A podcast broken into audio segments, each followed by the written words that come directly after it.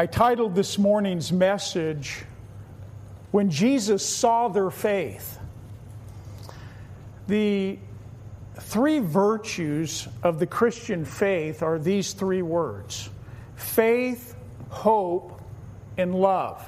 And as we've been going through chapter 8 and now starting into chapter 9 this morning, we're really going to see these three words being worked out in our Lord.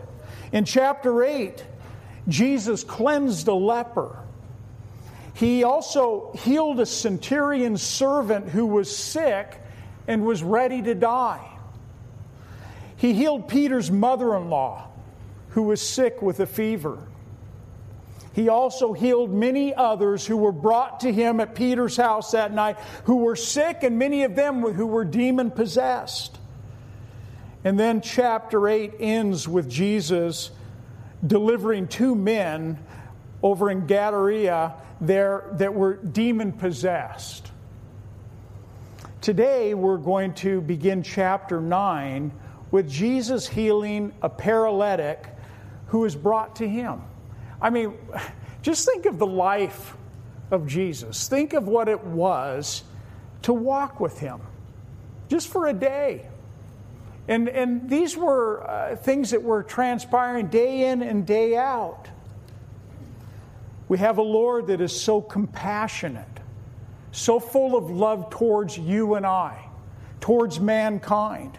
He's a God that wants to fill us with hope and give us hope, even in a world that we see that is crumbling around us. We sit here this morning with hope in our hearts.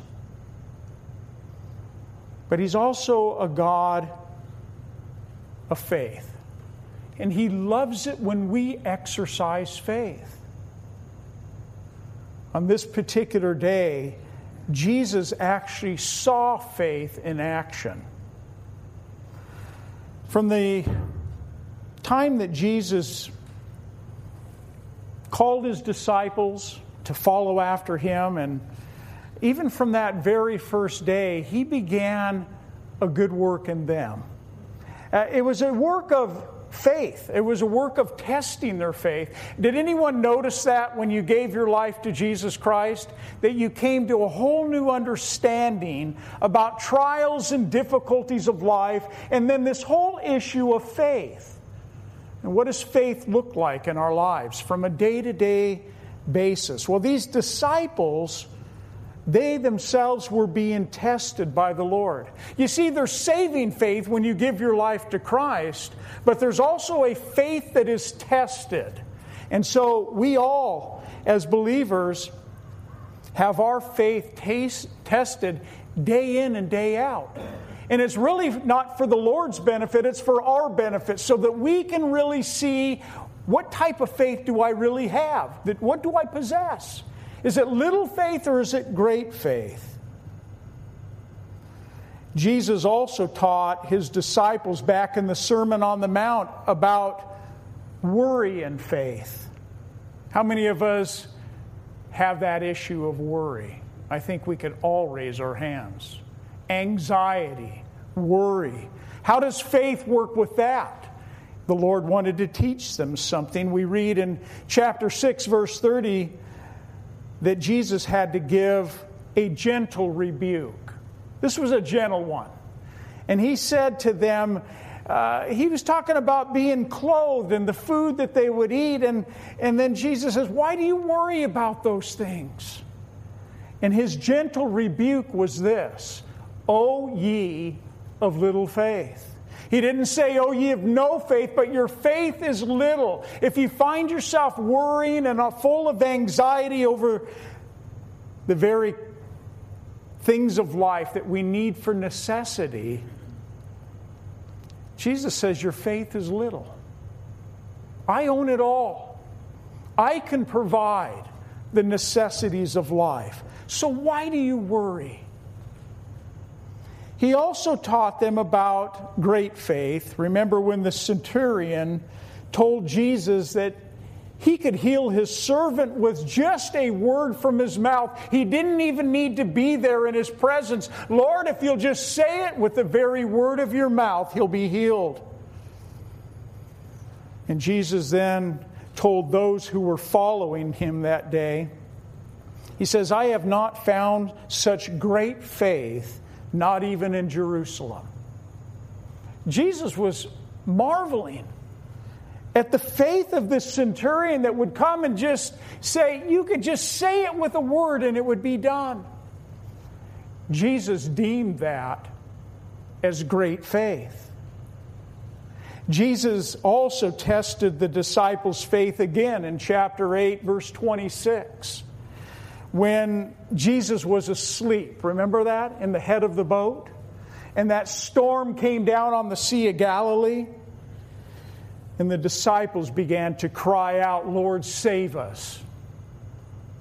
Have you ever been in that place? Desperate. Your life is on the line. Lord, save us. We're perishing as they called out to the Lord. And then we see Jesus rebuking the wind. He rebukes the wind and the sea, and he says to his disciples again, Why are you so fearful? He says, O ye of little faith. Another gentle rebuke. But he was teaching them a lesson. I think we all have had these same lessons taught, and we continue at times probably to hear those still small voice in our heart that just says, Oh, ye of little faith. this morning we're going to read that Jesus saw faith in action. You know, faith is one of those things that is active. It's not just something that we say theologically. It's something that's demonstrated with our lives. We're going to see when we get to verse 22 of this chapter that there's going to be a woman who has a flow of blood. And in her mind, all she has to do is touch the hem of Jesus' garment. That's all she has to do. That's her faith. And then Jesus says to this woman, Be of good cheer, daughter. Your faith has made you well. The Lord loves it. That simple faith, if I could just touch the hem of his garment, that's all that would be needful. Also in verse 29, we're going to see two blind men that are going to be healed. And because they believed that Jesus was able to do it, that was their faith. They believed that he was able to take blinded eyes and make them see. And Jesus said to them, According to your faith, so let it be. And he healed their blinded eyes. He loves it when we put our faith in action.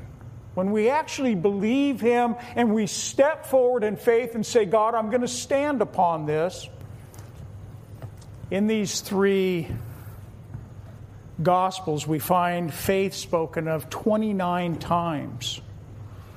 And in these Gospels, we see the word faith, we see the words little faith, we also see no faith, and we see great faith. Uh, different aspects of faith. We've probably been in all of these places in life. But 12 of those 29 times, we find them in the Gospel of Matthew that we're in. Last week, Jesus and his disciples crossed over the Sea of Galilee. And they came to the area of the Gadareans, and when Jesus and his disciples stepped out of that boat, we're told that Jesus was met by two demon possessed men, and Jesus allowed the demons to come out of those men. He allowed it he allowed them to come out and then to go into the swine. And then we read that that herd of swine ran violently down the hillside into the Sea of Galilee and they perished there in the water. Our story this morning is in chapter 9, where Jesus is going to heal this paralytic, this paralyzed man. And all three of our uh, of the gospels, the uh, synoptic gospels, they all contain this story. Matthew, though, has the shortest. It only has eight verses that we're looking at. Mark gives it 12 verses, and Luke gives it 10 verses. So let's read in our Bibles. Look at your Bibles, chapter 9, starting in verse 1. So Jesus got into a boat and crossed over and came to his own city. Then behold, they brought to him a paralytic lying on a bed. And when Jesus saw their faith, he said to the paralytic, Son, be of good cheer, your sins are forgiven you. And at once some of the scribes said within themselves, This man blasphemes. But Jesus, knowing their thoughts, said, Why do you think evil in your hearts? For which is easier to say, Your sins are forgiven you, or to say, Arise and walk? But that you may know that the Son of Man has power on earth to forgive sins. Then he said to the paralytic, Arise, take up your bed, and go to your house. And he arose and he departed to his house. Now, when the multitude saw it, they marveled and glorified God who had given such power to men. We have an incredible Lord an incredible Lord that not only wants to touch and heal people, but He always, as I've been sharing, has a bigger picture in mind.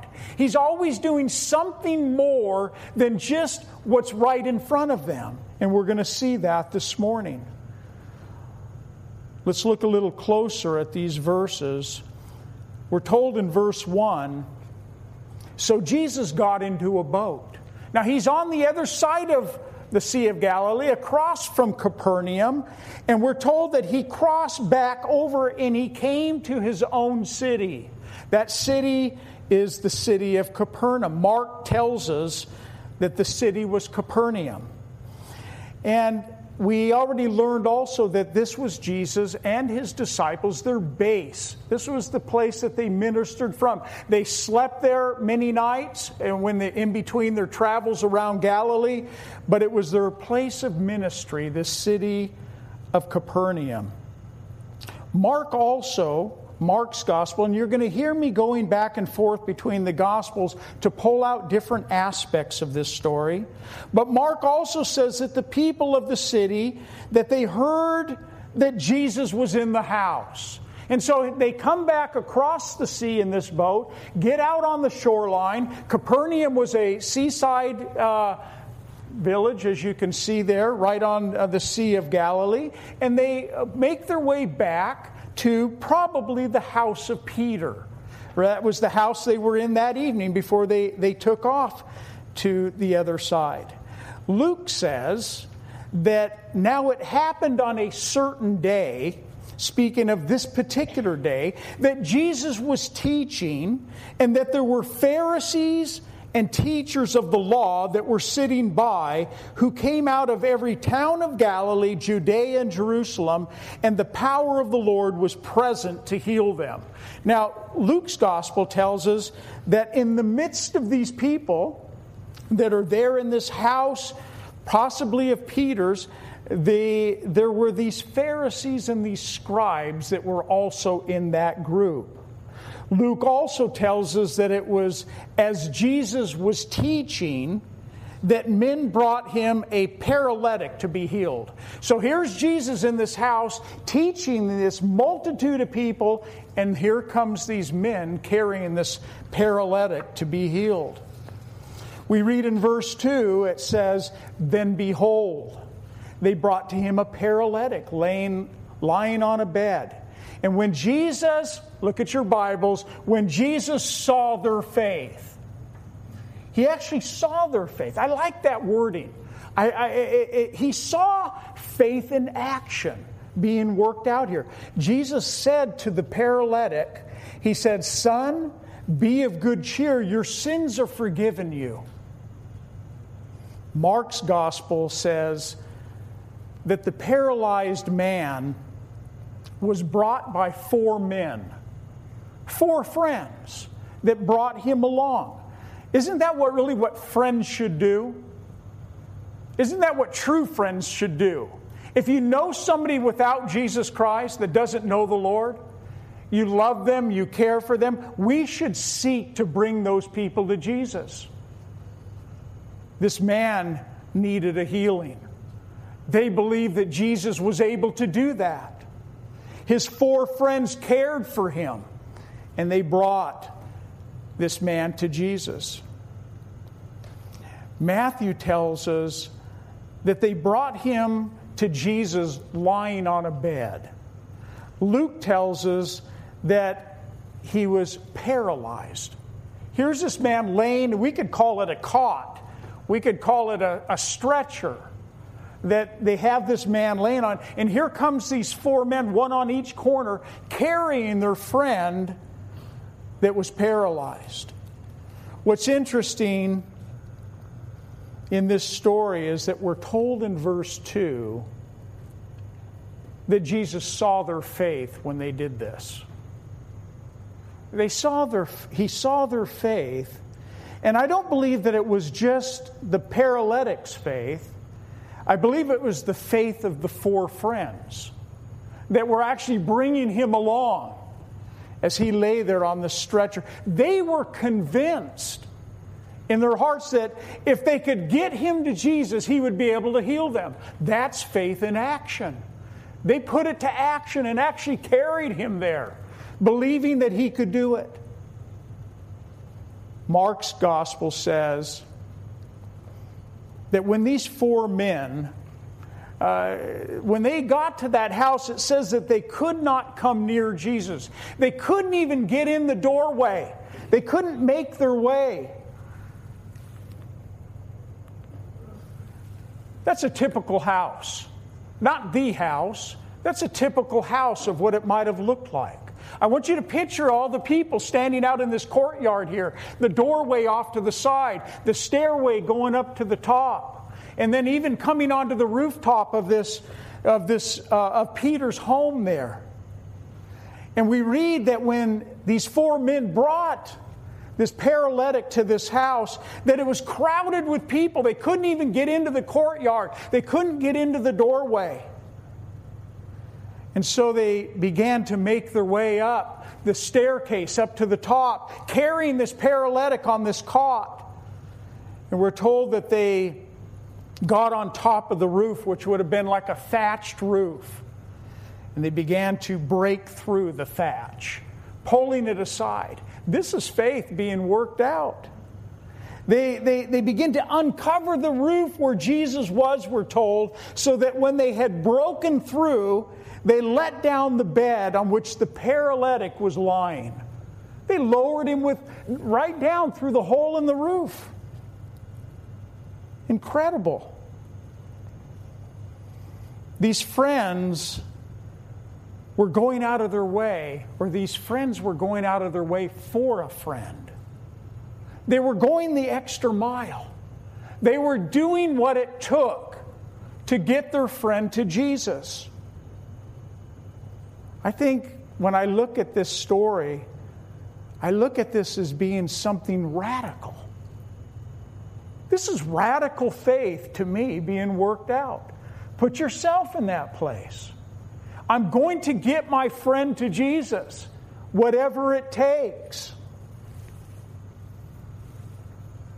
I know you guys like pictures. So I'm giving you some pictures. These friends that were there are, uh, are lowering Jesus down just, just think of what this is looking like. I have to picture that Jesus probably had this huge smile on his face. I don't think that he was put off by it. I don't think he was, you know, like, what's going on here? I think he was looking at it, realizing and knowing what was going on, and he had this huge grin on his face as he watched this taking place. Here's this crowd of people that are in the house. It's packed inside and out with people. People that have come to try and hear Jesus' teaching.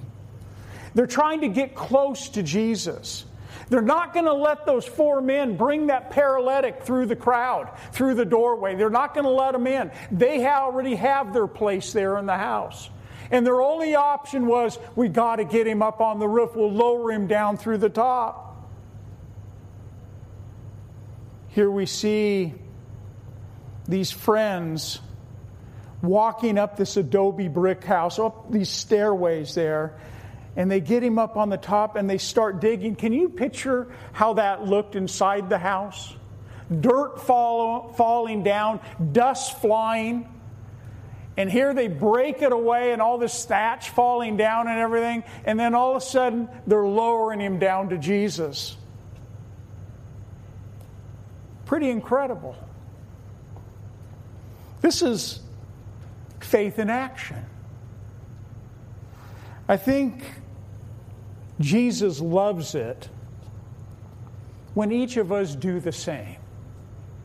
You know, faith is not afraid of failing. Are you afraid of failing at times? When you take steps in ministry or whatever it might be, just steps in life, faith is not afraid of failing. Faith appears at times to ourselves and even to others to be reckless. look, at look, at these guys breaking through the roof to, to bring their friend to Jesus. It appears to be radical at times of what Christians will do in faith. Faith is also, and I shared this last week, it's the absence of fear. Faith is the absence of fear. In 2 Corinthians 5 7, we all know this verse. We walk by faith, not by sight. That's what the Lord loves to see in us a growing faith, a maturing faith, one that doesn't always have to see something for us to believe. In Hebrews 11 6, the writer wrote, Without faith, it's impossible to please God, for he who comes to God must believe that he is, and that he is the rewarder of those who diligently seek him. It's impossible to please God without faith. We need to have faith to be saved, but He also honors faith when we believe in Him. Faith, simply put, is believing God at His Word. You don't know how it will happen, but you know that it will. You don't know how it's going to happen, but you are assured that it's going to happen. That's faith. I remember a, a good friend of mine back in California asking me this question when we were making preparations to move to North Carolina to start this church. That's why we came here to plant Calvary Chapel Fellowship.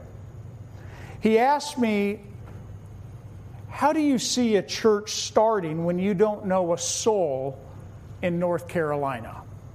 You don't know anyone there. How do you see a church coming about? from nothing. And you know what I said to him? I don't know. I don't know. I don't know how God's going to do it. I don't know how God's going to put all this together. I don't know. And not always knowing, and we don't have to always know right off. But what I did say to him is that I know God's going to do it. I know God's going to do it. I'm so glad to be standing here today and seeing this church that has begun here, the people that God has brought along. God has brought, I believe, each one of you that are here, I hope you're able to say, I believe God's brought me here to Calvary Chapel Fellowship. And if He's called you here, then you're part of this church. You're a member of Calvary Chapel Fellowship. And I can stand here and say, you know, before the Lord, and He's my witness, you know what? God has done this. I didn't do it.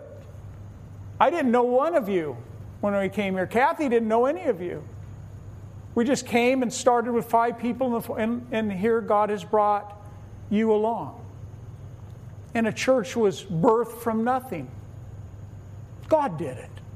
And God gets all the glory for it. Back in verse 2, we read that when Jesus saw their faith, Jesus said to the paralytic, Son, be of good cheer, your sins are forgiven you. And as I read this, I have to think that the paralytic and his four friends that they were not expecting these words. Remember they brought him there because he's paralyzed. They wanted to bring him there to receive a healing. And here's Jesus. The first thing he says is, Son, be of good cheer, your sins are forgiven you. Jesus, we brought him here to be healed, not to have his sins forgiven. I started thinking about how often, as Christians, we see needs and quite often it's in our family members, it's in loved ones, it's pe- friends, it's people that we know. We see these people that we love in great physical need, financial needs, all kinds of needs. And we, we just, because of our love for our heart goes out, and we just want to help. We want to do whatever we can to pull them out of this hardship, pull them out of this, this hard time that they're in. But quite often, we only look at the material things. We don't see the spiritual need that they're in.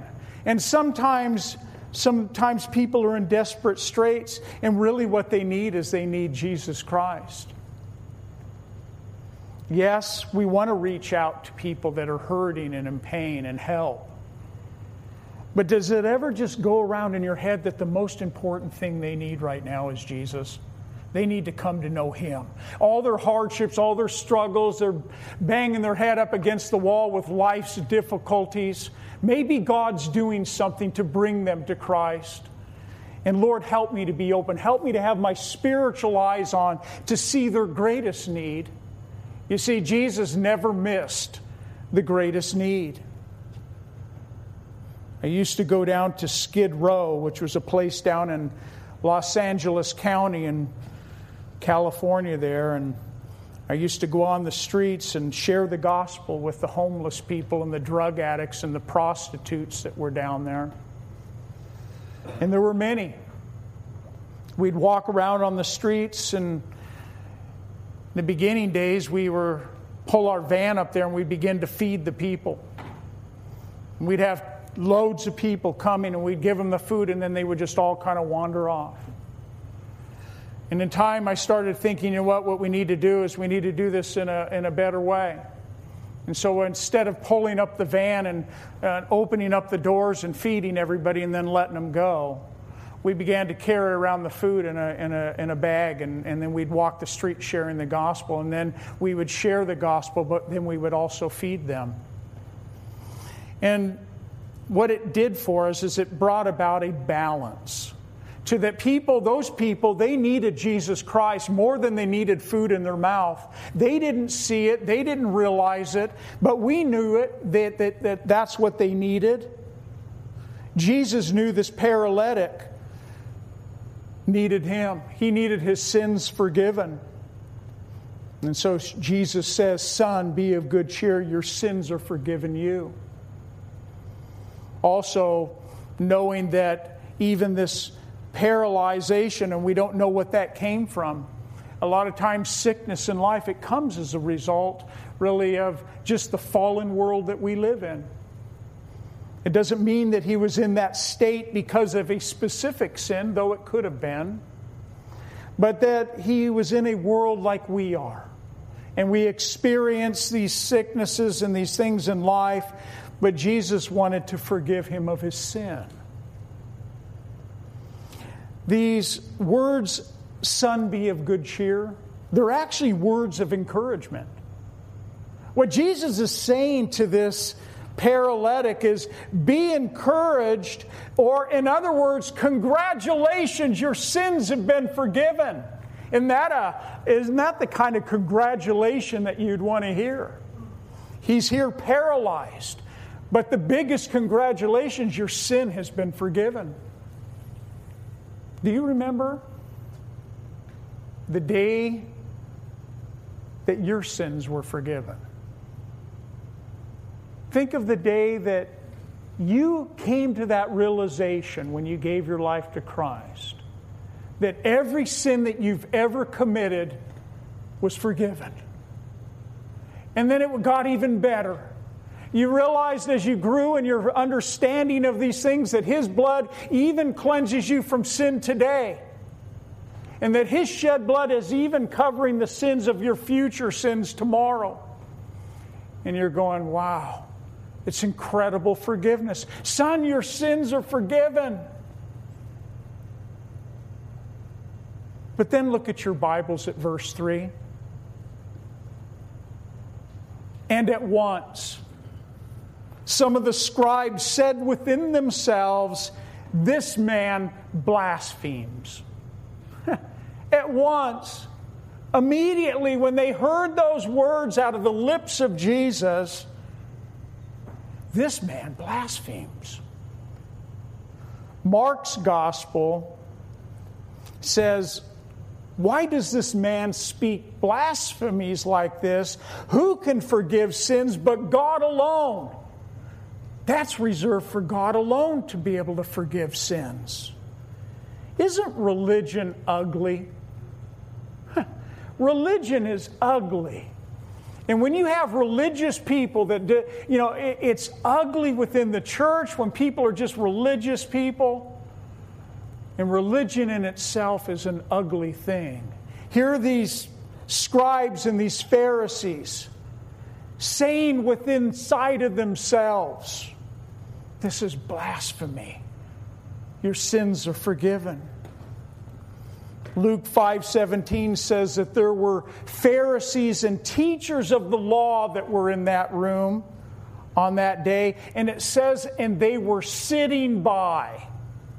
Get that picture in your mind. These scribes and the Pharisees kind of just sitting off to the side listening to the teacher as Jesus taught. Probably wanting to nitpick everything that he might say trying to pick up on, and then they heard it. And this is blasphemy that he would say these words.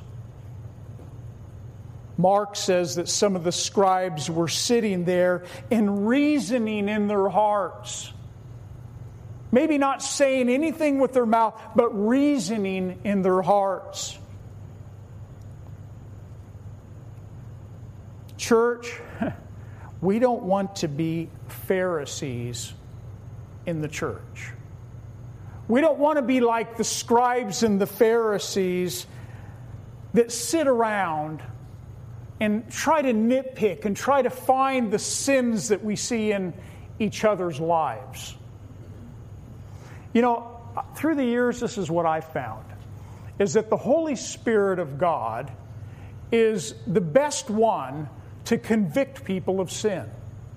When I get up here and I teach the Word of God, I let God's Word do what it does. I let God's Holy Spirit do what it does. I don't stand up here and I look out amongst you and I try to pinpoint the sins in your life. I let God's Holy Spirit do that. There is a word of caution for us as a church when we uh, become those people that are trying to be sin sniffers. You know what a sin sniffer is? It's somebody that would love to come around in front of your house and lift the lid on your trash can and see what you have in it. What kind of bottles and cans you might have in there, or what they might find. That's a sin sniffer. And we have that even within the church. People looking for those things so that they might call you out on it. We have to be careful with that. The Lord is the one who convicts people of sin and brings those things about. Paul, speaking to the Christians at Galatia, he wrote in Galatians 6 1, he says, Brethren, talking to Christians here, if a man or I'll put a woman is overtaken in any trespass, you who are spiritual, restore such a one in the spirit of gentleness. In other words, if that opportunity comes before you and God calls you to go and speak to a person about sin, then do it in a spirit of gentleness, considering yourself, lest you also be tempted. So when I put myself in that position to bring out somebody's sin, am I looking back at myself first? And many times, Pharisees and the scribes, they say, Well, I don't do that. Oh, I would never do that. But in the sense, you're doing the same thing just in another way. The Lord says, Consider yourself first before you begin to judge that person's sin. We also read in chapter 5, verse 19, James, at the end of James, James says, Brethren, if anyone among you wanders from the truth, and someone turns him back, let him know that he turns a sinner from the error of his way, will save a soul from death and cover a multitude of sins. It's not wrong to go after a brother or sister that has walked away from the Lord or is walking in sin. Nothing wrong with that. But we should always be seeking to see that person restored. And we can save that person from going down a hard path if it's done in love, if it's done according to the leading of the Lord. Notice that it was some of the scribes, it wasn't all of the scribes and the Pharisees, but some of the scribes. There was just some of them that were there. And notice that they were not saying any of these words out loud. They weren't saying anything with their lips. These were things that they were reasoning in their hearts. They were saying things inside of themselves. It brings up another caution for us. We should never fall to the trap of ever thinking that if you don't say something out loud, that God's not going to hold you accountable. Do you know that God will hold you accountable with the things that you reason in your heart? The evil thoughts that you have in your heart, the things that you say inside, but you would never say it with your mouth, God will hold you accountable with that. Very important to know. We think because we don't say it out loud, maybe I'm all right these religious scribes were saying in their hearts. Why does this man Jesus speak blasphemies like this? Who can forgive sins but God alone? That's what was stirring inside of them. These religious Pharisees, what they didn't realize is that in this particular day and in what they were saying in their heart, they were actually making the clearest declaration that Jesus is God. That's really, you know, God is, he's, he's God in flesh. No one can forgive sins but God alone. That's because He is God. Jesus is God in flesh. He's all man and He's all God. They may have been thinking in their minds about, Levit- about Leviticus 4:20, which actually gave the priest the right to be able to go out and make atonement for the sins of the people. And for them to be able to say to a person that they're forgiven.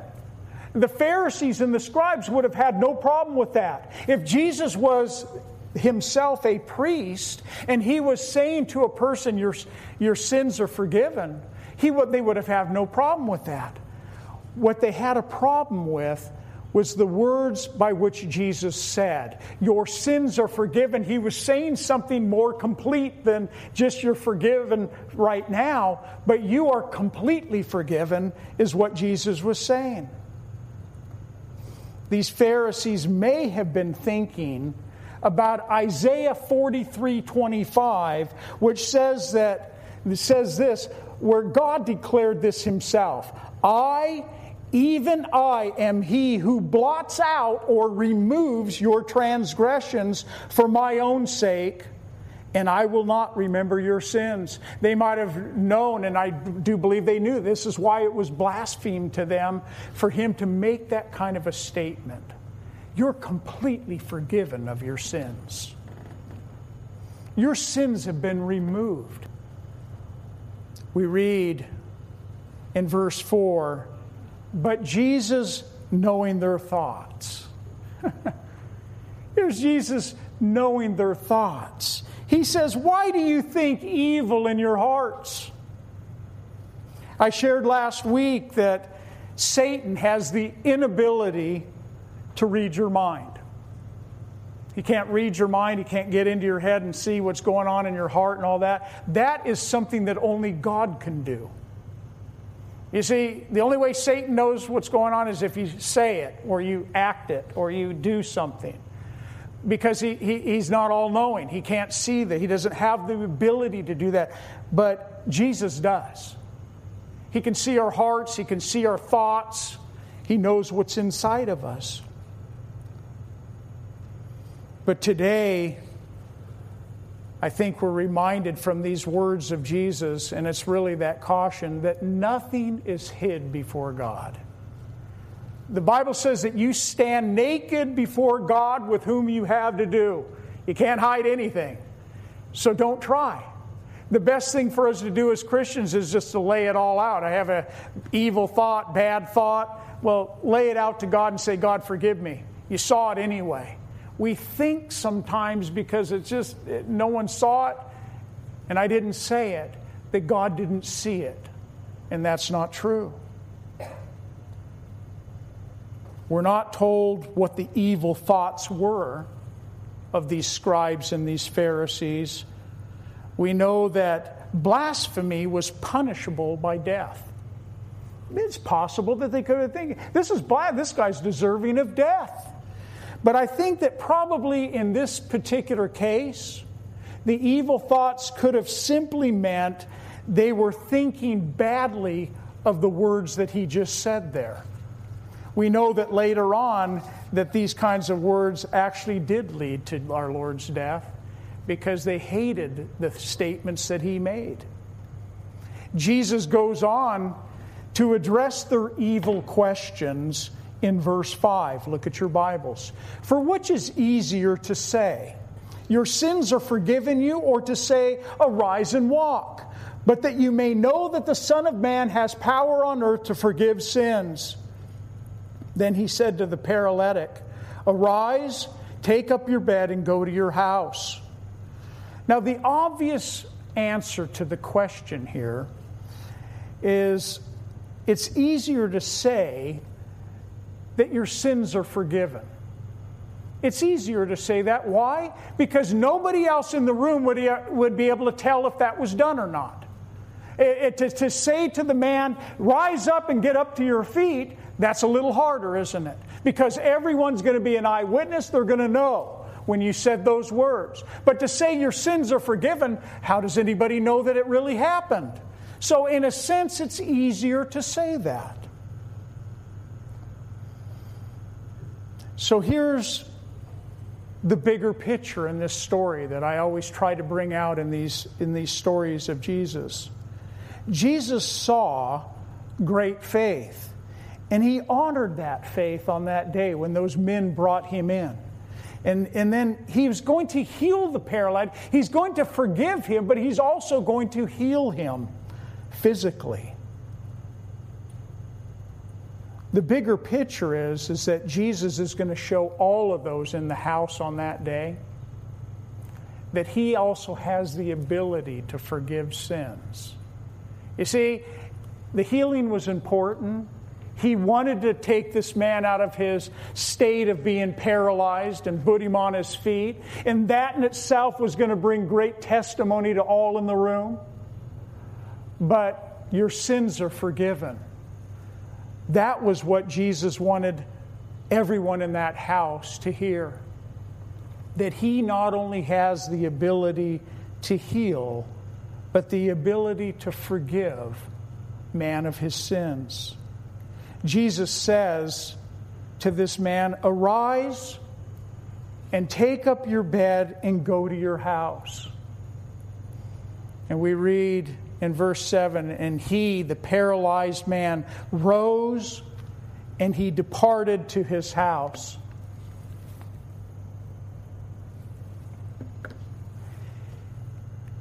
When they arrived at the house, the house was packed with people. They couldn't get them get, get the paralyzed man through the crowd. But here Jesus raises this man to his feet and tells him to now depart. And I believe this man went out the doorway.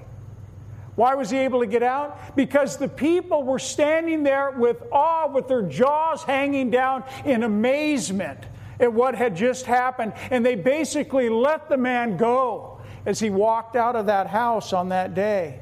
We read in verse 8 when the multitude saw it, they marveled and they glorified God who had given such power to men. Can you imagine the looks on the people's faces? Your sins are forgiven. Stand to your feet and now go back to your home. Show these people you're completely healed. Mark says, so that all were amazed and they glorified God, saying, We never saw anything like this. Luke says, that they were all amazed and they glorified God, and it says they were filled with fear. Fear. Amazement. As they saw what just took place, they were glorifying God, they were amazed, and they were filled with fear. And it says, We have seen strange things today. This was incredible. Put yourself in that place. All three of these Gospels, accounts of this story, they end the same way. They marveled and they glorified God. That's what healing should always do glorify God. How many people do we see on TV and in every other forum that are taking the glory away from God? As they do their healing services and all these various things. If it points back to me, points back to you, then you just have robbed God of the glory that's only due Him. Only God can heal.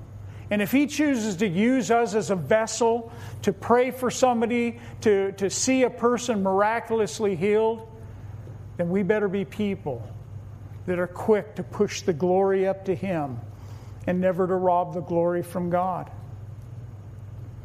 Mark says that they were all amazed and they glorified God. That fear, that reverential fear that they had of just saying, We're in the presence of the Messiah. We're in the presence of the living God. Only God could do what was just done here. He forgave this man of his sins and he raised a paralyzed man from that cot and he walked out of this room. That same Jesus that did this on that day is the same Jesus that's alive today and doing those same things in our lives. We're told that they were in awe. Do you know what the definition of awe is? awe is defined as an overwhelming feeling of reverence, admiration, and fear. They were in awe of what just took place.